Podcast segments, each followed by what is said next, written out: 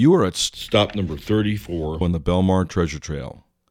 This monument, seen at the base of the flagpole, often called the Saltworks Monument, was dedicated by Belmar's Bicentennial Commission in 1976 to commemorate the only Revolutionary War engagement that occurred here in Belmar.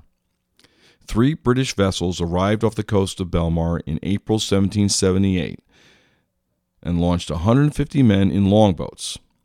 They landed south of the Shark River Inlet and completely destroyed the salt works operating on the banks of the river.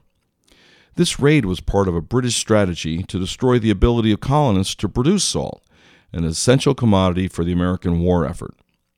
The Shark River raiders, however, were driven off by 15 Monmouth militia. The British left in such a panic that they swamped some of their longboats. Weeks later, the colonists would cheer when word filtered back that at about the same time the British were raiding the New Jersey coast, a young American captain in his sloop called Ranger was terrifying British coastal towns, sinking and capturing ships at sea and even in British harbors. It was the first time in 100 years British coastal towns were raided. That captain was John Paul Jones.